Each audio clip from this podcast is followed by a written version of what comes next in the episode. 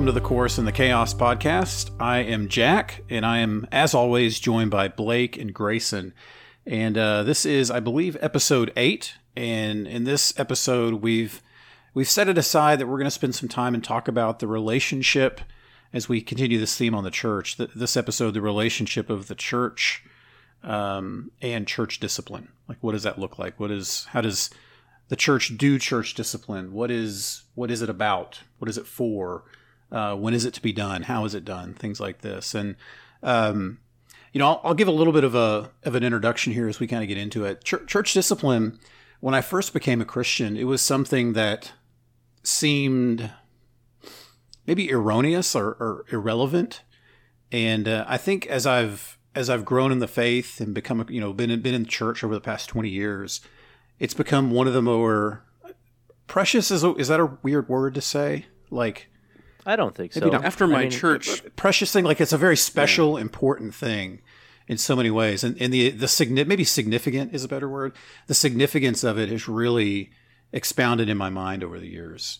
Grayson why are you laughing? I'm just smiling. I'm just so happy a, to be talking thing. about church discipline. Yeah Jack's like, when you get to third stage, it's really sweet. I tell you, tears. I mean, everybody's happy. When the shunning comes on, what a great feeling. Everybody's clapping. Yeah. Away with you, away with you, and they beat them with their shoes.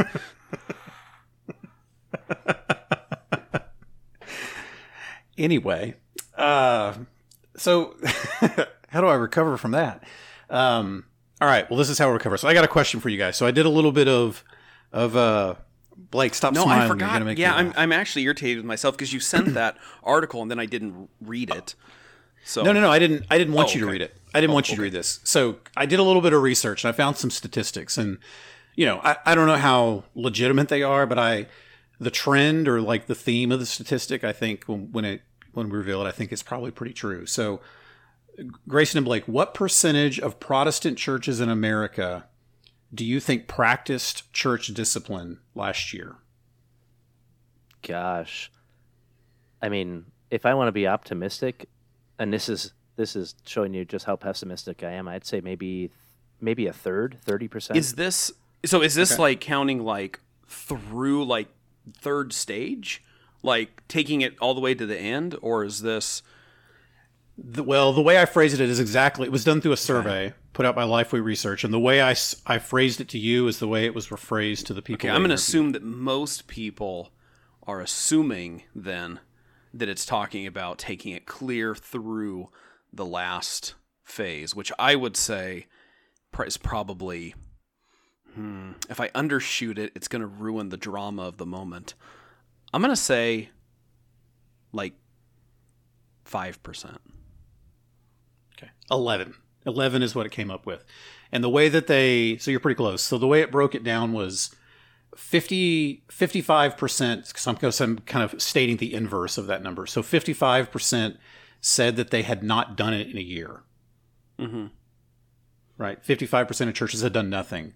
And then there were, um, and then you know trickling on down through so many months, yeah, and three years, yeah. and two years, or whatever. But the but the net the net result was roughly eleven percent of people said they did some form of church discipline or uh, executed church discipline on a member mm.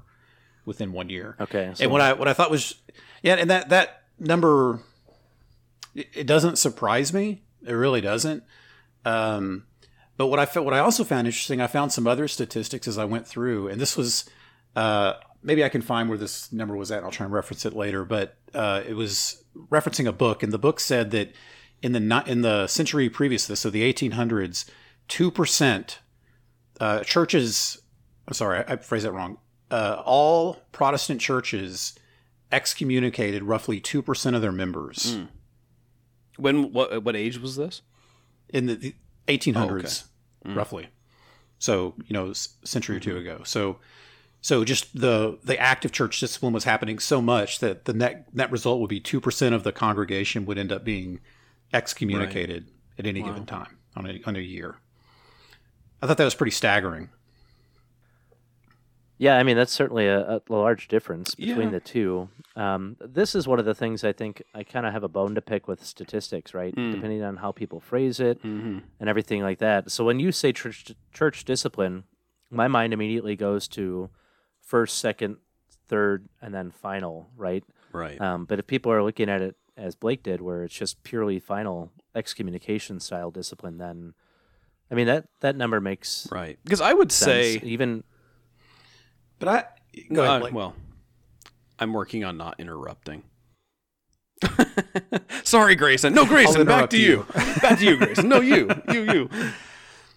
But, but, uh, you know, if, if I just, and this is me just like speaking kind of perceptively, like just what have I observed over the past 20 some odd years of being a Christian? And having been under church discipline I- five I- times myself, Um, that is not true, by the way. that is Um, slander. That is Um, I don't, I don't feel like it happens a lot. Like in most churches, I think in Reformed churches it happens more. Uh, and we'll get into some of the reasons I think that is. But just take your average, and this goes back to church membership, I think, a lot too. In the first episode, we talked about the importance of church membership and just the neglect of people being committed to churches. When people aren't committed to churches, like going along with that trend is there's no church discipline. Like the other side of that isn't isn't Right. carried out. So when you've got when you've got mega churches like take an Osteen church and I don't even what is it fifty thousand people I, I have no idea what the number is. You could is that their whatever thousand rule? number that is. or is that like attendance? I made it up. I oh. don't know. It wouldn't surprise It's me if it was whoa. fifty thousand. I may look it up here in a minute. It's probably something Yeah. like that. Whatever the number is, it's several. It's multiple thousands. or as right? Joel calls them, fifty thousand giving units. Oof, Oof. I don't think he does that. fifty does he? thousand. I don't know. I just- I made that At least as not well. publicly. Not publicly. Not publicly. doesn't say that. Yeah. Um, uh, but but how often do you think Lakewood Church carries out church discipline? I don't. Never. But no, but here's the thing though. So I would say I probably have the same bone to pick with the even the question as Grayson does because I would look at the process of church discipline just being in different phases, but any time that you have, you know, a brother going to a brother and confronting a sin and they repent, then church discipline has taken place. It just hasn't been trotted out in front of everybody because it wasn't necessary to do that. And so if I think if we look at it that way, if we look at it that way, then church discipline is happening way more than the statistic says. The issue is is that upon each step, which we'll talk about, and the denial that comes or the non-repentance or unrepentance that comes with each step, it gets more and more uncomfortable to go to the next step. And I would say Yeah. where it probably crumbles the most is in the third step or the final step where you actually, you know, are having to bring this before the church and you're having to do all of these different things. Uh, Right. I think a lot of times that's the time that people just boogie out. You know, they're just like, well, we're just gonna Yeah. leave. we're just gonna Yeah. we're just gonna leave the church. And uh, well, I, yeah, I feel like we're jumping. I feel like we're jumping ahead of ourselves. But I do, but I do think, I do think though that once the process is started, if somebody just bails, um, it is the church's responsibility to continue the process to the end and not just Right. say, oh, well, they're gone now. So, Phew, we dodged that one. That's not going to interrupt uh, uh, interpretive dance Sunday. Right. It, and yeah, I, those statistics, right? I mean, whatever. Like, I think, I and I'll add this. I think, if I remember correctly, I think they interviewed a thousand pastors or something like that. Oh, this So, was an interview for it's a- pastors. yeah, it was two okay. pastors. Oh, So they then theologically they should know those categories. I mean, I'm, To a point, I'm, yeah. Well, I think So a I'm thousand willing to cut them a lot pastors. less slack. so a thousand Yeah. pastors. So- you're So saying. uh, a thousand pastors, eleven percent Yeah. of them said that they did some form of okay, church that discipline on changes. a Okay, member that that the changes it then. It does. Yeah. If it were, you know, your average congregant, I, I wouldn't expect them necessarily to know Right. definitionally how that process all fleshes out. They might be able Right. to tell you, but We haven't thrown rocks Uh, at for a pa- anybody this year. Yeah, gosh, That was last Good year. old theonomic. Last year we did, but not this year. Everybody's been well behaved. Is that an advertisement for your church? like, you guys There's a reason we keep a gravel throwers. parking lot. Yeah. Oh gosh. I'm sorry for anyone from our church that's listening to this. Someone is burying their heads in their hands right now. Just That's oh our God. pastor right there. Um, there he is. no. It is a it is a it is a serious and it is a weighty subject. I mean, we're we're giggling about it now, but you know, when you get into it, it's it is the the confronting of unrepentant sin has has the potential for fantastic unimaginable joy when repentance takes place Yeah. Or unfathomable heartbreak. So, Right. Yep. Yeah, it is very serious. So, um, but you know, we we haven't got into it too much yet, so I think it's all right. Um, one other thing I wanted to point out, just by way of introduction, so I I got that little st- statistic there, which we tossed around a little bit, and I found a it was a there was a web page on Nine Marks that actually gave, which I'm not the hu- biggest fan of them, but they've got some decent stuff out there. But this particular website, I think I shared it with both of you guys, outlined at a very high. have you What's seen the that? nine marks meme that's just nine different pictures of Mark Dever? Yeah. Mark Dever didn't write this article, I don't think. So, um, anyway, but it, it outlined at a very high level. I mean, it's a short article.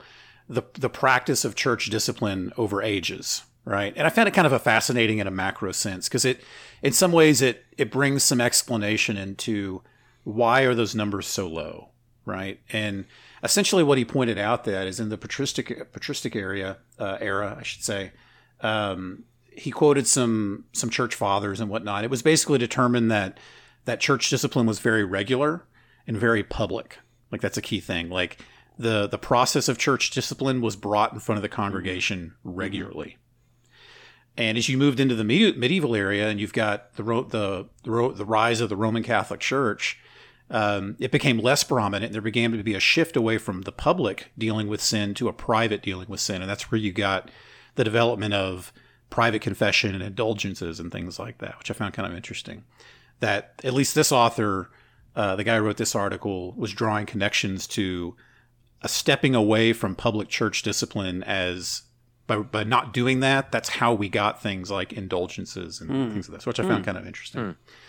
Um, and then he gets into the Reformation, and of course, we know how that turned out. Luther pushed back against all that, and you saw a a flee back to the Bible, biblical method, which we'll talk about in this podcast, the the how the Bible prescribes church discipline to be done. So, and then you you get to today, and as again we talked about our first couple episodes, our our culture as we've moved out of the Reformation and now in po- uh, kind of postmodern or whatever whatever we're in now, um, is very individualistic.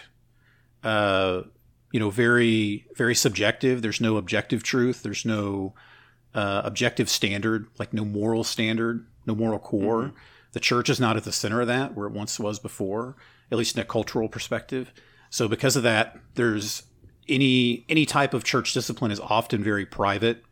Uh, it doesn't often happen public. It's very again segmented from the rest of the congregation. I think maybe that's why I'm speculating here, but maybe that's part of the reason we've had so many things over the past few years that have popped up uh, as like cover ups in churches and things of that sort. Like, because the, the the trend over the past hundred years has been to keep issues of church discipline and matters like that contained within the church walls to a point. It's a theory. Like I don't know. I'm not. I'm not here to, to promote that. It's just kind of me thinking out loud. So based on what this guy said, but anyway, uh, you don't have to comment on that. It's just kind of a random thought. But anyway, that brings us to church discipline. May we comment Right. on it, Jack? Or- no, you cannot. I don't want gravel thrown at me. I see the lights just in Grayson's eyes right now. No, not at all. All right. I, I have nothing to add to that. All right, moving on. I saw the don't know, lean yeah. forward in anticipation. The No, I'm I'm making the- sure I'm close to the mic because I, I tend to back off of it and then I get quiet. gotcha. So my I'm I well you know Blake's now putting his lips on it. on my mic, not Grayson's mic. Yes. Yeah, we're in two different states. That would be very hard. This is a weird podcast so far. No. Okay, well let's let's let's shift gears. Let's get into the because we're I wanted to I wanted this to be like a two minute introduction, and now we're like fifteen minutes in. So sorry It's your about that. podcast. You can do whatever Um, you want, Jack. It's our podcast. No. We're not individualistic.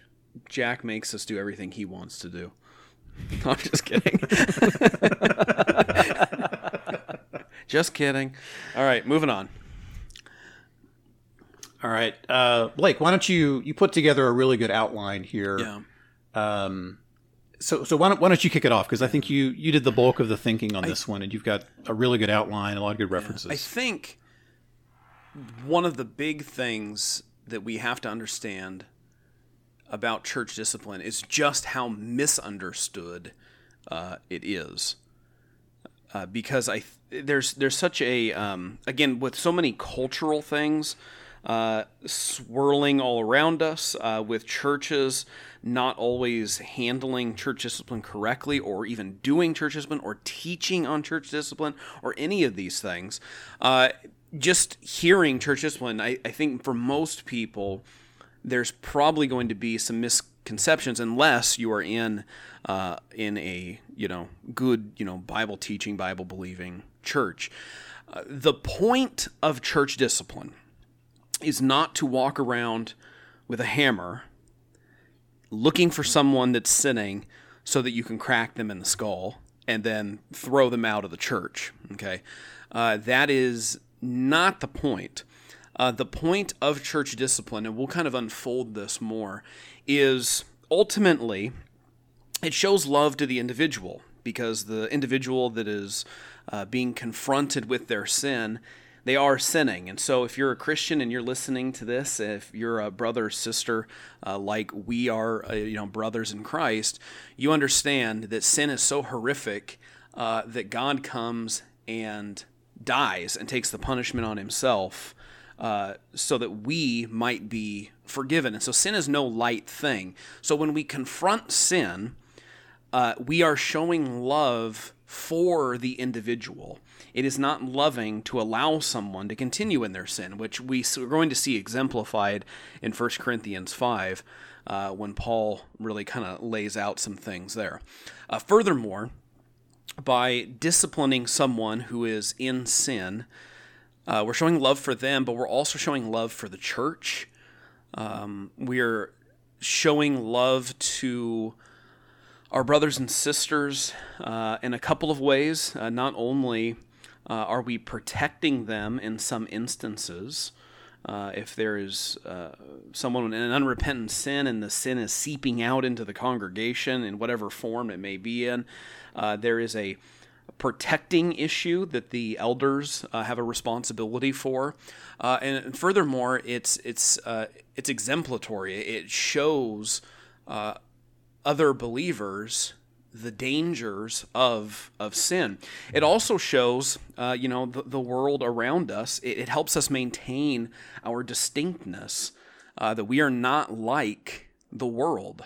Uh, and it's not everything goes. It's not every man uh, does what is right in his own eyes, uh, but it's a people that are saved by Christ that are being conformed then uh, to His image. And so, what we should see is like we see in the you know historically uh, with the patristic fathers uh, and things like that, where there is a public.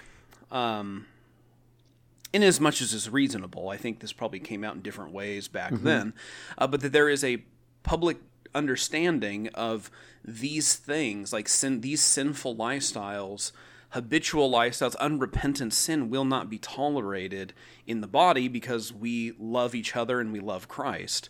Uh, and then ultimately, that is the purpose of church discipline. Uh, the the the um, the macro purpose, I guess you could say, is love for Christ. Uh, first off, Christ says, If you love me, you will keep my commandments.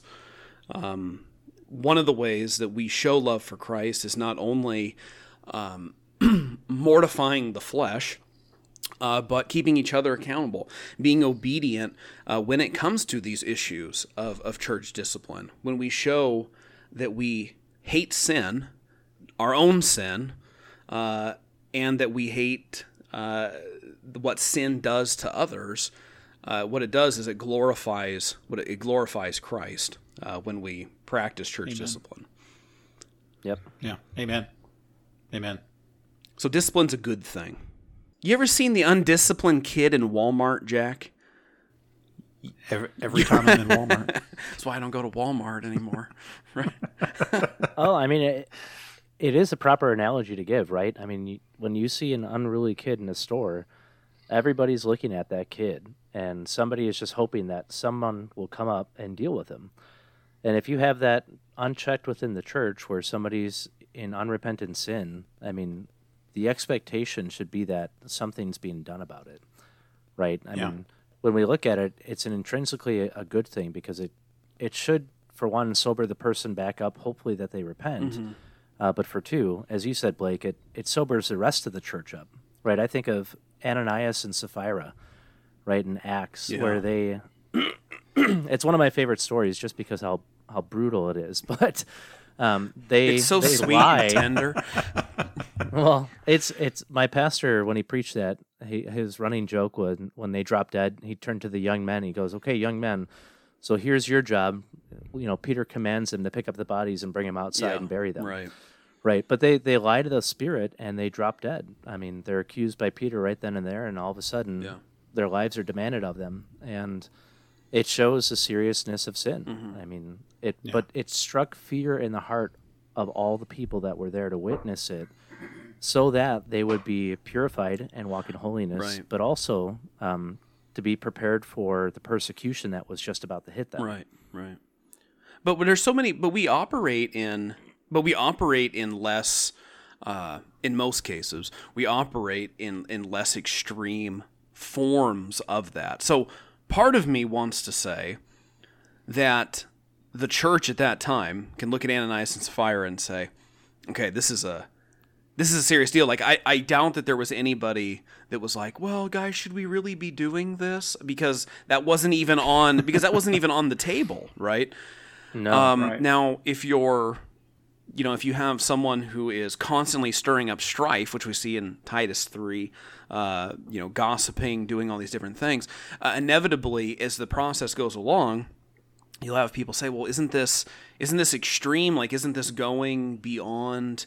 Uh, you know, shouldn't we just forgive and forget, or don't we all mess up? You know, you hear things like that, but that's flowing from this mindset that says discipline is not necessary or or the discipline is not valued and one of the things we're trying to get across in this podcast is that again that discipline is a good thing Yep.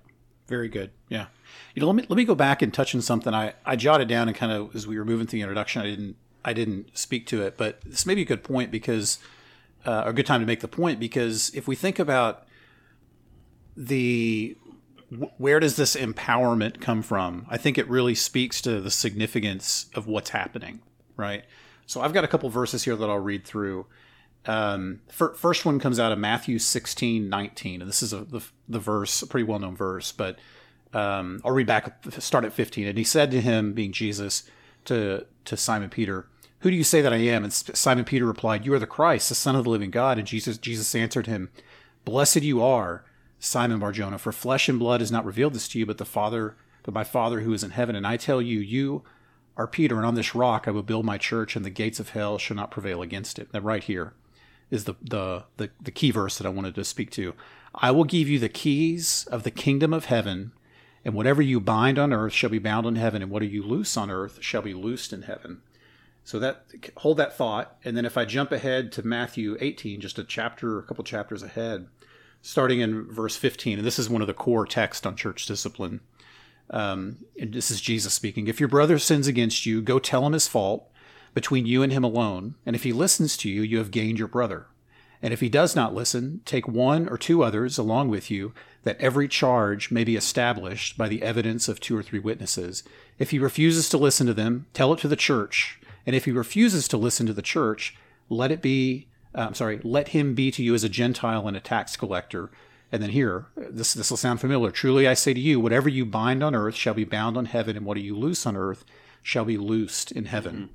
The point being here, uh, you know, Catholics take this take this verse or this this text, the Matthew 16, and base the entire papal succession off of it. Right? They look at this and say, the well, Jesus is pointing out Peter. He's building the church on him. Therefore, Peter is the pope, and so on and so forth.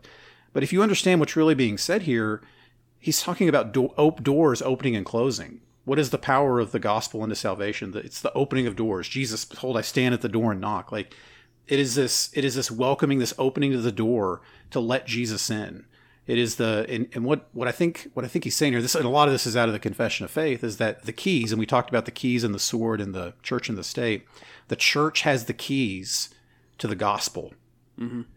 The gospel is the door to heaven and within that there's this you have this idea of like this doorkeeper right and the it is the ordinary means by which uh, by which the church maintains her purity um, and and extends um, offers to repentance and can also close the door on the unrepentant right so b- built within this within this within this um, command or the statement that Jesus gives to Peter, built within this loosening, right, is this whole idea that the church has the authority to carry out church discipline. That's the authority. And that's a serious thing, yeah. right? Mm-hmm. The ability to open open and close doors, mm-hmm. right? The the giving or the taking away of the gospel. And there's some other texts that I could reference if if uh, if we need to, but but that's profound. And that is heavy. That is heavy, heavy, heavy. So I don't have the Greek in front of me right now, but um, in Matthew 18, when he talks about binding and loosing, the way that it's broken out in the Greek by the tense and the mood is all talking about the reality of what's already taken place in heaven. And so, I mean, that's something we can touch on later, but touching back to that aspect of authority, um, what the church stands in the gap to do then is just simply verify a rendering or a rendered judgment that's already taken place. Mm-hmm right? Yes. So when you get to that final stage of discipline, all the church is doing is looking at it and standing as God's representative to say, here's a verdict that God himself has already decided. And that's that's why it becomes so weighty. You know, many people want to look at it and you know, they, they see the church discipline a member all the way out of the congregation and what is the thing you might hear, but how dare you? You know, how dare you say I'm not a Christian right. or I can't be saved? Right. Um, but that's just not how the scripture teaches us. Right. Right. Yeah. For, for clarity, just because maybe I wasn't clear, let, let me read what the Westminster Confession says here, because you know they're they're going to say it a lot better than me fumbling through it. Um, but this is out of chapter 30 in section 2. It says to the to these officers the keys of the kingdom of heaven are committed by virtue whereof they have they have power respectively to retain and remit sins to shut that kingdom against the impenitent, both by the word and censures, and to open it unto the repentant by the ministry of the gospel and by the absolution from censures on occasion, as occasion shall require. Mm. That was a lot better. I should have just read that. Now, the but, London Baptist but, Confession says, I bid.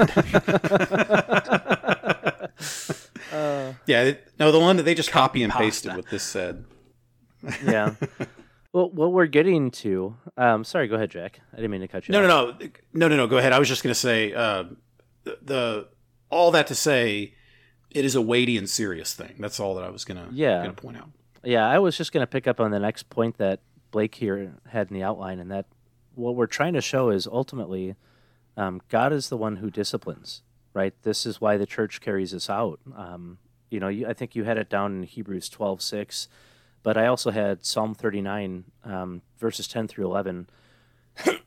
so the context here, David is is incredibly sick because of his own sin, and what he says to God in his prayer is, "Remove your plague from me, because of the opposition of your hand, I am perishing. Literally, I'm I'm dying. With reproofs you chasten a man for iniquity; you consume him as a moth what is precious to him. Surely every man is a mere vapor." Uh, the reality of what he's speaking to is much the same as what's kind of put in Hebrews 12:6, which is just the reality that uh, here you have a man who is what Scripture says is a man after God's own heart, right? David loves the Lord. The Lord very much so loves David, and yet he's not um, removed from this disciplinary process, right? He, Hebrews twelve six just simply says, "For those whom the Lord loves, He disciplines, and He scourges every son whom He receives." Now, that word "scourge," that's the same word that's used uh, to speak of Christ when the whips lashed at his skin and literally ripped it from him. So it's not a pleasant thing; it's a very violent process. Mm-hmm. Um, so then you go right back to the psalm I just referenced, and here's a man that is on his deathbed crying out to the Lord for forgiveness and for healing and for everything else, but ultimately recognizing that all of it is coming from the hand of God. Right. And with purpose, you know, because Hebrews twelve ten, the second part of that verse, but he disciplines us for our good, that we may share in his holiness. So there's a there is a uh, an intention behind the discipline. There's a goal uh, that is trying to be reached, uh, and that is the same case then with church discipline. Uh, holiness is not holiness the issue of the hour. Apparently not. Okay. Can you repeat what you actually just said? Was that a question? I It came out. I out. thought it was uh, a statement. Yeah. Forget it. Forget it. No, I want to know what did you what did you say? No, I was no, I was just saying. I mean, it's holiness is the is the point. Holiness is the point of discipline. Oh, yeah. and then of the Yeah. church. Yeah. Amen. Crickets come in the background. We're like, huh? Yeah, sorry. I I I don't know. I guess I I thought you were continuing with your thought. So It's probably my fault, John. No, I- you're you're good, brother. Um, you're absolutely right, though. I mean, holiness is the end goal. That's that's literally the whole point of church discipline, right? So, you know, you think of the the main text that we will go to. I mean, um, Jack already read it off, so I'm not going to read it back. But Matthew 18, 15 through 20, uh, that's really the the core passage that we use for church discipline. Um, trying to pull it up here. Would you say while you're while you're looking for that? Would I mean? Would you say this is something I'm just thinking off the top of my head uh, that there needs to be a distinction between, and I think maybe this is where some people get it confused, is that there's a difference between discipline and punishment.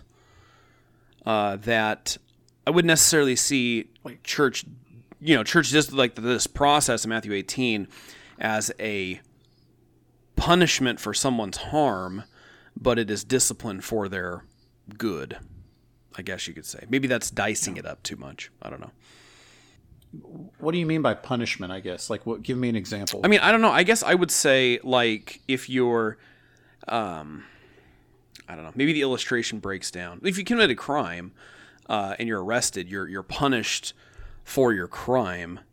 Uh, like you're you know you're doing time for whatever you know the thing was. You you know you murder somebody, you get life in prison or whatever. But that's not necessarily focused on reform and repentance. It's it's focused in holiness. It's focused on um, actually punishing the crime that took place. Does that make sense? Maybe not.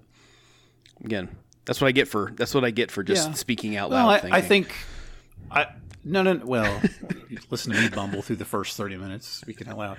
I, I think I would think of punishment almost in to be a likeness to consequences, and to me to me those would be. Yeah. I mean, I mean, they could be the same, right? Like a consequence of unrepentant sin is church discipline. Yeah, But, yeah. but there's there's natural consequences to certain sins. Um, but again, that in some ways, depend, using your example, um, that we're we're thinking about church and state Mm-hmm. again to a point, right? But repentance ends church discipline, right? Like with true repentance, the process Yeah. comes to a conclusion, at least it, it should. Whereas punishment, that repentance doesn't necessarily mean that the uh, the repentance doesn't necessarily mean that the punishment is over. You know what I mean? But, Sure, but even so even if someone re- but hang on, even if someone repents, sorry, Grayson, No, you're good. e- even if even if someone repents and fully fully repents, I mean they Yeah. the, they've and it's wonderful that whole thing happens. There can still be consequences. Oh, yeah, yeah, yeah and, no. and for thi- like for the actions that they partook, right? Right. Like Yeah, I think that's the point Blake was trying to make. Yeah. Um, the the reality is, I mean, the analogy I always give, it's like if I have a firecracker in my hand and I close my fingers around it and I blow off my fingers, guess what? I'm not getting my fingers back. Um, in much the same way, if you commit some heinous sin and you reap the consequences either by the civil magistrate or just simply even a fact of losing trust, um, I mean, those are just simple consequences or judicial punishments that will rest upon you until either the sentence is cleared or even for some people until they go to glory. I mean, sometimes consequences are just long standing and never go away. But that person could still be repentant. I mean, I yeah. I know of different stories of men who have who have literally gone to jail over their sin, um, and that's that's when they finally it, it really woke them up and they came, I think, to genuine faith. But um, for them, they repented, but their repentance was an acceptance of those consequences, where they said, you know, I know that what I did was wrong, and I need to serve the time for what I did, um, and they, and they bore under it, and you know that's what Peter talks about when he talks about bearing under. Um, you know, when you suffer as a result of your own sin, it's not true biblical suffering, as you would put it, right? So you bear under the discipline of the Lord for the fruit that it produces, which is that repentance and His holiness. And some of that looks like reaping the consequences to just foolish decisions and sinful choices, obviously. All right. So Matthew 18. Um, all that. Blake, did yeah. you want to speak to this at all? Oh no, I was just no. to- All of my bumbling was just so you could find your reference. So Fair enough. Yeah. Well, It my internet went out for a minute. it was a so I found diversion. it, but he was a diversion, a clever ruse. okay. All right. So I will read it just as, for the sake of reading it again. If your brother sins against you, go and tell him his fault between you and him alone. If he listens to you, you have gained your brother. Right? That's first Step stage one. church discipline. Yep. Step one. Step one. So, and and this is not you're going to be a sin sniffer and go around and just figure out every little thing people are doing. Uh, this is unrepentant, habitual sin, right? This is something that's very visible and clearly seen and is sin. Um, the next stage, stage two, but if he does not listen, take one or two others along with you, that every charge may be established by the evidence of two or three witnesses. Right? So this this is just elevating things. The the let's say the person had repented the first stage, church discipline's done. Right? You no longer are carrying through this process. The person literally has embraced their role and is trying to seek after holiness. And so it's done. Mm-hmm. But if they double down, the next stage, literally as it says, is you take one or two people so that way they can be in the midst of that process and verify what's going on there. Yeah. Um, And that's a two pronged protection- verification. yep. Yeah, that's what I was Yep. just about to say. There's protection both ways. So go ahead and make your point. No, go ahead, Grayson. You're on it. Okay. Uh, there's protection both ways there, right? So if you have somebody who is genuinely in sin, then those witnesses can come forth as verifiable biblical witnesses and say, yes, this is indeed sin. You do need to repent. However, let's say they come along and they examine the case and they look at it and say, you know, you may not like this, um, but there's nothing biblically wrong about what he did, so it's Right. not sin. Right. Um, right then and there, the person who's been charged is now innocent, and they no longer need to be subject to that church discipline process because those witnesses have come in and judiciously been able to remove themselves from whatever emotions and everything else that's part of it and speak into it in a in a godly and wise manner. And so church discipline again stops right then and there. Step two. Now, step two. So, step three, then, if he refuses to listen to them. So, this is saying they've come in as witnesses, they've already gone through stage one, they've come through stage two, and he still denies it and is still living in his sin, uh, even in spite of more people being involved. He says if it refuses, or he refuses rather, to listen to them, tell it to the church right? So there's a public proclamation in which you now go before the entire church and you disclose the manner of that sin. Now, that necessarily involves telling some of the details, but not necessarily every single detail of it. Um, but the reality at hand is that the church now needs to be made aware of what's going on because he's still not in repentance. And here's what he's supposed to do now he's supposed to repent, right? Every single step of the way, he is to repent. So the church is then to call him to repentance. Um, as they now know about the sin, they don't just simply go and have coffee. Um, they don't pretend like nothing's transpired. Their constant goal is to bring this brother or sister back to repentance Yeah. and honoring the Lord. Yeah. I believe in step three in particular, there is a fundamental change of relationship uh, and correspondence that takes place between the church members and the individual. Absolutely. Hey, let me let me ask you guys a question because this is kind of a relevant example, and I don't want to get into the specifics of what happened because literally we know nothing, and that's okay.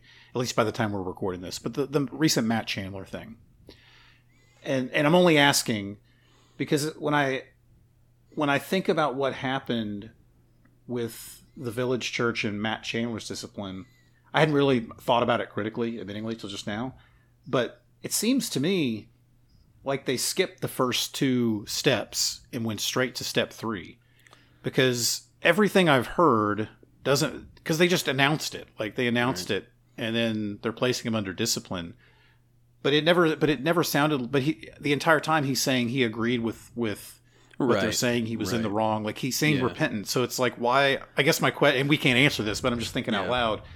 Why did the church go to step three if it's at least in appearances seems like step one I don't know. yeah, effective. I would say a couple things. Uh, one, hesitant, and we even talked about this before. All three of us are hesitant to even comment on on the whole thing Yeah. because it's like you know, it's like who knows, like who knows, who knows what is going on apart from these guys in a church that we have no association with, or and I mean, you know, I mean, it's just Sure. whatever. I, I was I was looking at it, and I could be totally wrong. I was looking at it more as a not the third step of discipline, but as a hmm. this took place and we are getting ahead of it, like we're controlling the the story, I guess. That you know this thing took place. You know, Matt, whatever, said some things he shouldn't have said, and he's along with the process of it. Uh, he's repentant. Uh, we are, you know, setting him. You know, he's being set aside for a time. I mean, if if if the headlines can be, you know, said what they are, it, to me, it just seems Yeah. like maybe they were just running ahead of it, rather than it be. I don't know, but I could be totally wrong. And see, the the beef I have with it is I can't I can't look at it and identify a particular sin based on what they said. So again, I don't want to speculate and right. you know say anything beyond that, just because again we don't know the details, nor should we know. It's not our church. Um, but with that, it's like okay, you made a public statement, and you said here's the issue, um, but there's no sin there, right? Everybody that was involved knew about it, and so if if that's the case, and they're saying hey you you can't do this because it violated church policy, by all means tighten things down, go back to it, whatever you got to do. But to now move it in a disciplinary thing of having them step down and everything else, um, you can make that move logistically to get ahead of the game. But I just don't see how that squares with Matthew 18 Yeah. here.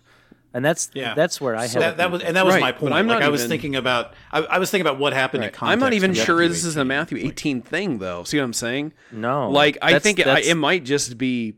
I don't know.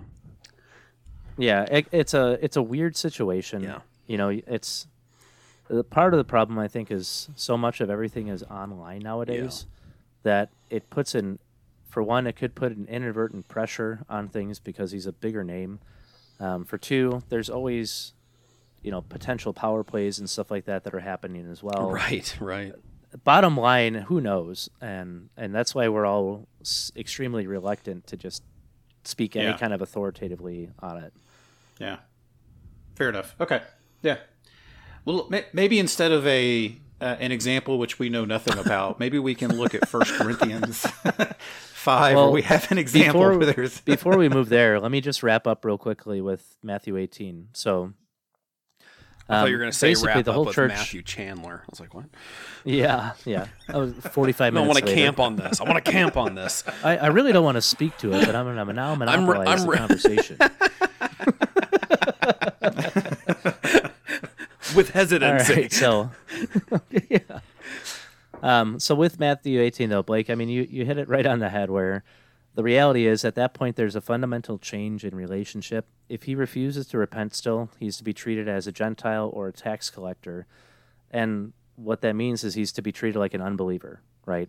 Um, at that point, that's fourth and final stage. He gets excommunicated from the church, and the constant call is still for repentance, but he's no longer welcome to participate in Sunday gatherings or to participate in the Lord's Supper or any of the rites of the church.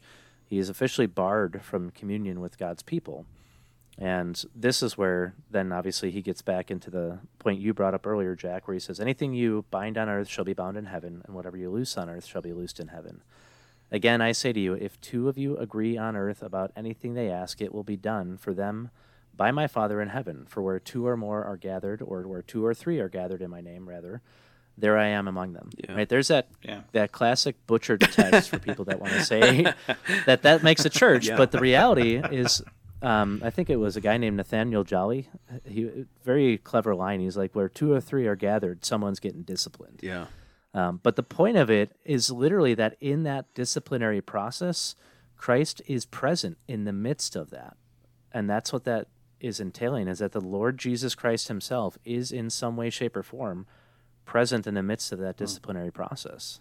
Yeah, yeah.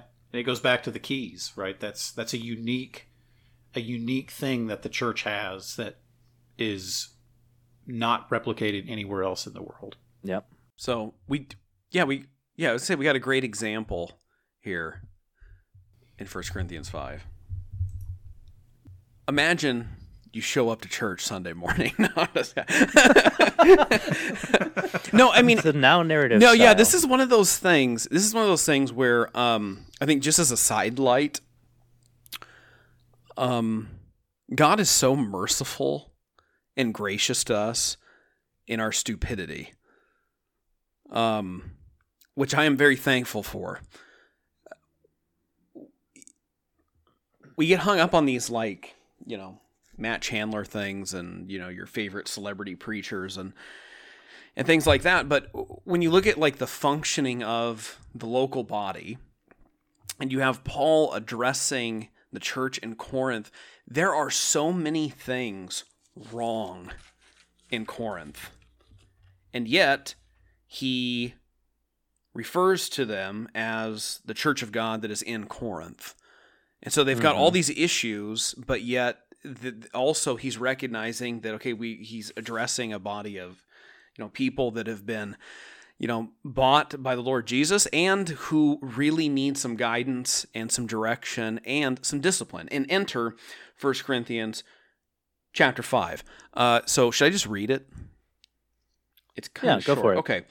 Um, it is actually reported that there is sexual immorality among you, and of a kind that is not even tolerated even among pagans, for a man has his father's wife. And you are arrogant. Ought you not rather to mourn? Let him who has done this be removed from among you. For though absent in body, I am present in spirit, and as if present, I have already pronounced judgment on the one who did such a thing. When you are assembled in the name of the Lord Jesus, and my spirit is present with the power of our Lord Jesus, you are to deliver this man to Satan for the destruction of the flesh, so that his spirit may be saved in the day of the Lord. Your boasting is not good. Do you not know that even a little leaven leavens the whole lump? Cleanse out the old leaven, that you may be a new lump, as you really are unleavened. For Christ, our Passover lamb, has been sacrificed. Let us therefore celebrate the festival, not with the old leaven, the leaven of malice and evil, but with the unleavened bread of sincerity and truth. I wrote to you in my letter not to associate with sexually immoral people, not at all meaning the sexually immoral of this world, or the greedy and the swindlers or the idolaters, since then you would need to go out of the world. I, I love that that verse by the way. But now I am writing mm-hmm. to you not to associate with anyone who bears the name of brother if he is guilty of sexual immorality or greed or is an idolater, reviler, drunkard, or swindler, not even to eat with such a one. Verse 12. For what have I to do with judging outsiders? Is it not those inside the church whom you are to judge? God judges those outside, purge the evil person from among you.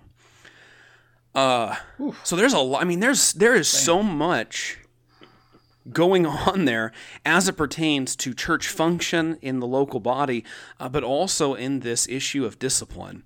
Um, and you just have this crazy example that the church of Corinth is actually boasting in their acceptance. And I fear that this is the danger for a lot of evangeli churches Yeah. that would say, "Look how tolerant we are."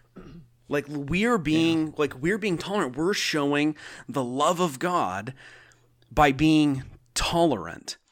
Um, tolerance does not equal love.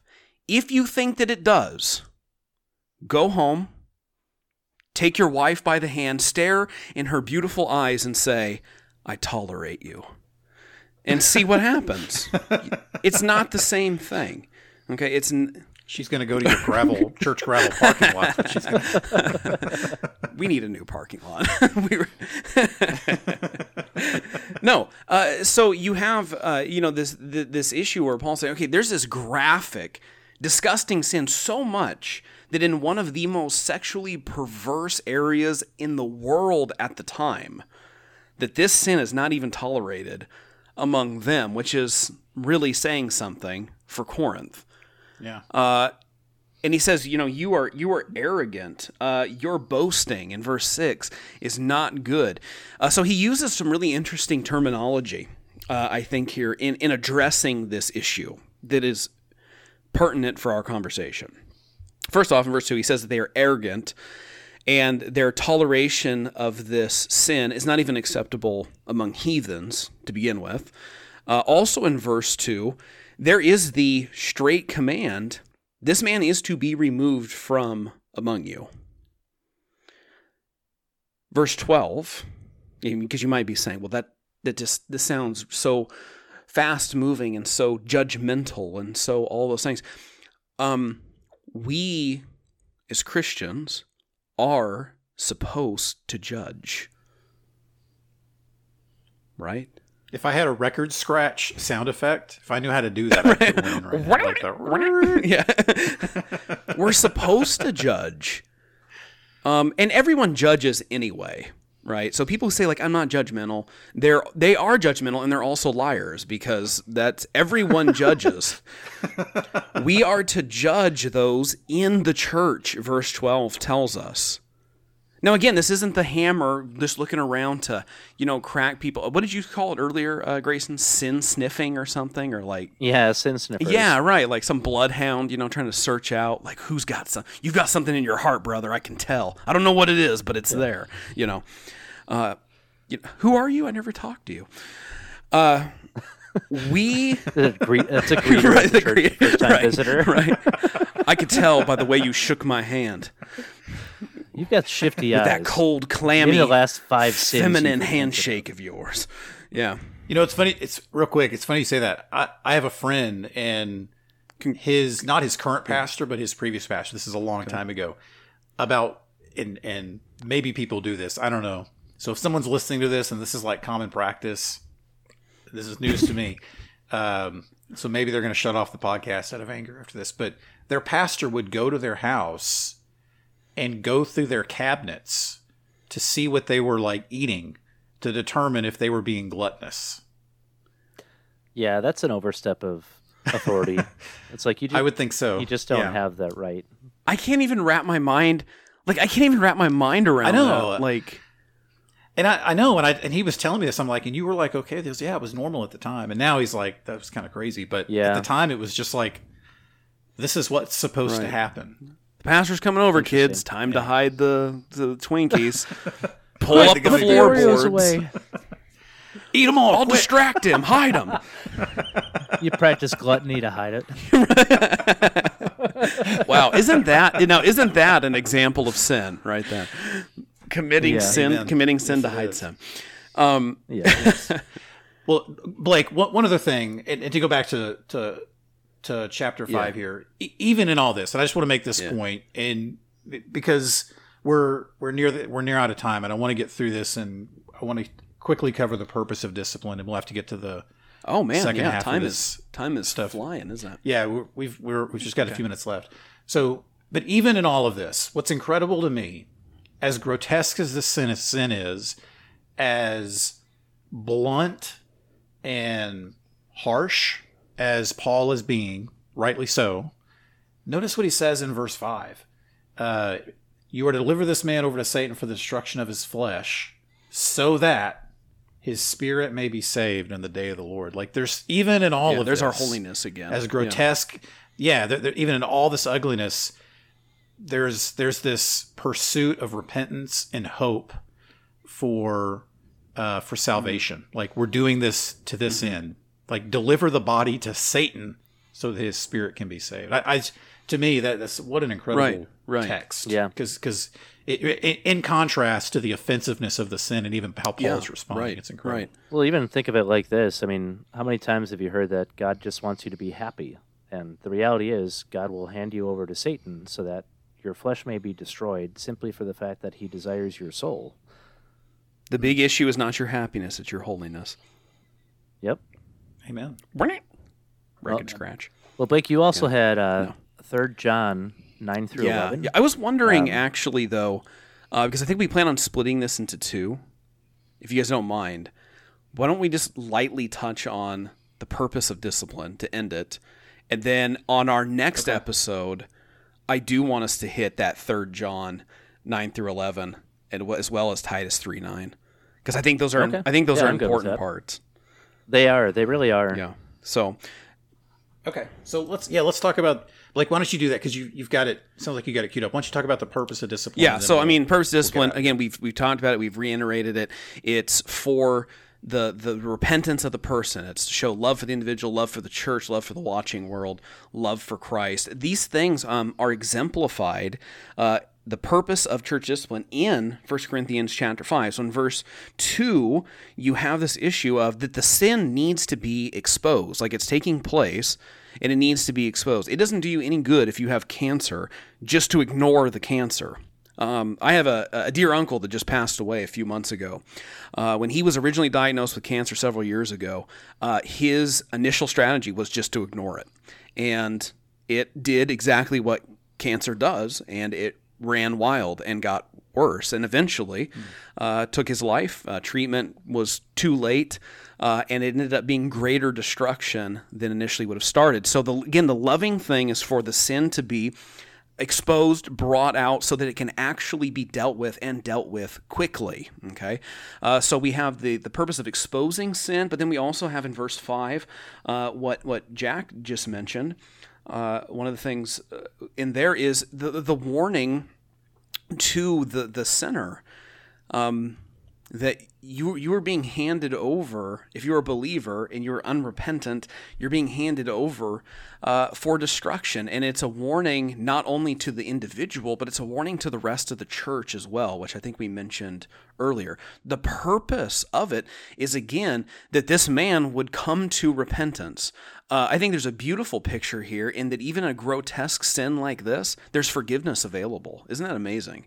Yep. uh, that, Yeah, that, that something like this. Uh, in verse 13, uh, again, one of the reasons that we practice church discipline is we are seeking to protect the church, uh, the purity of the church. Uh, again, we have this important role of giving the gospel. We are the stewards of the gospel. We are the body of Christ, uh, and along with that comes great, you know, responsibility.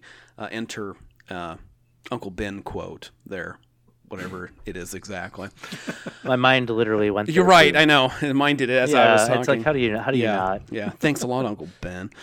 Um, talk about the right. yeah, yeah, Jack. The Yes, right- yeah, of course. What uncle? What other Uncle Ben? do right, you know? right. As Uncle Ben said, you can have your rice and eat it too. Um, it's a San Francisco treat. uh, and then, uh, lastly, uh, in verse one, uh, one of the purposes that we see shown in 1 Corinthians five is to present a good testimony for Christ to the world, because again, this is this is going around like this sin and this sinner and the thing that's taking place uh, this is a this is a point of conversation not only in the church uh, but it appears that it is a point of conversation outside the church as well. Yeah. Okay. Yeah. Uh, and so it is actually reported that there is sexual immorality among you, and of a kind that is not tolerated even among the pagans. Um, Well, and that's a pretty darn serious statement considering what Corinth was known Right. for was their temple prostitution. right. Exactly. It's like these are sexually immoral people. right. Through and through, and for even them, it was shocking. Yeah, where the where the world when the world looks at you and says that's gross, dude. I mean, there's there's something there's something going on there. Uh, so part of again the the reason for discipline is to preserve the church's distinctiveness from the world. Uh, brothers and sisters, we are to be distinct. Um, discipline is church discipline is a part of that.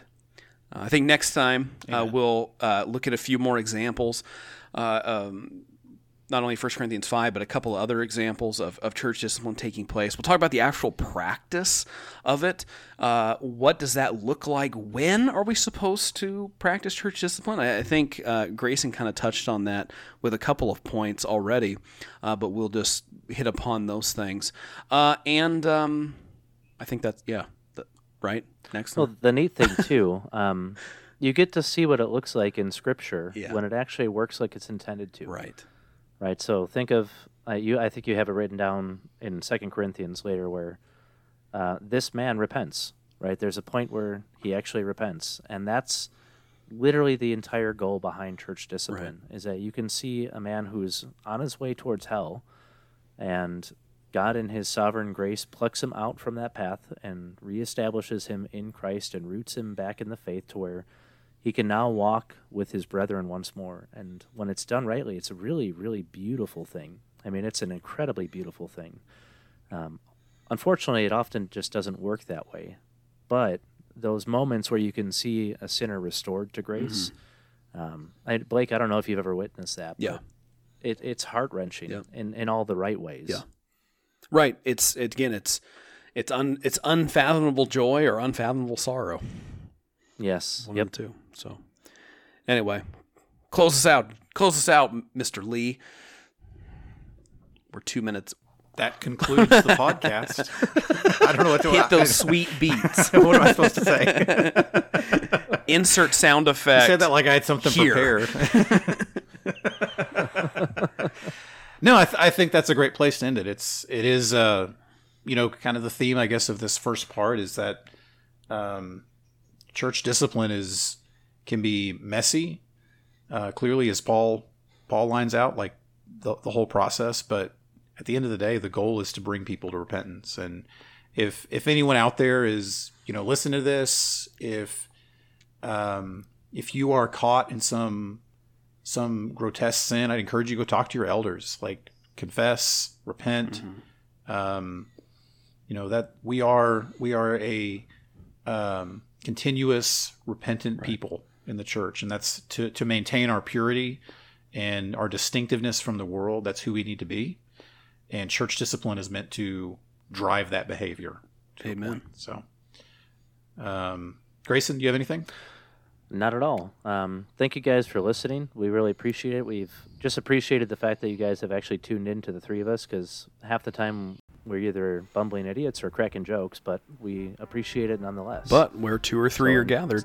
Yeah. Hey, I do have one last question. Okay. Have you guys read Tim Tim Keller's book on church discipline? Wow, I forgot.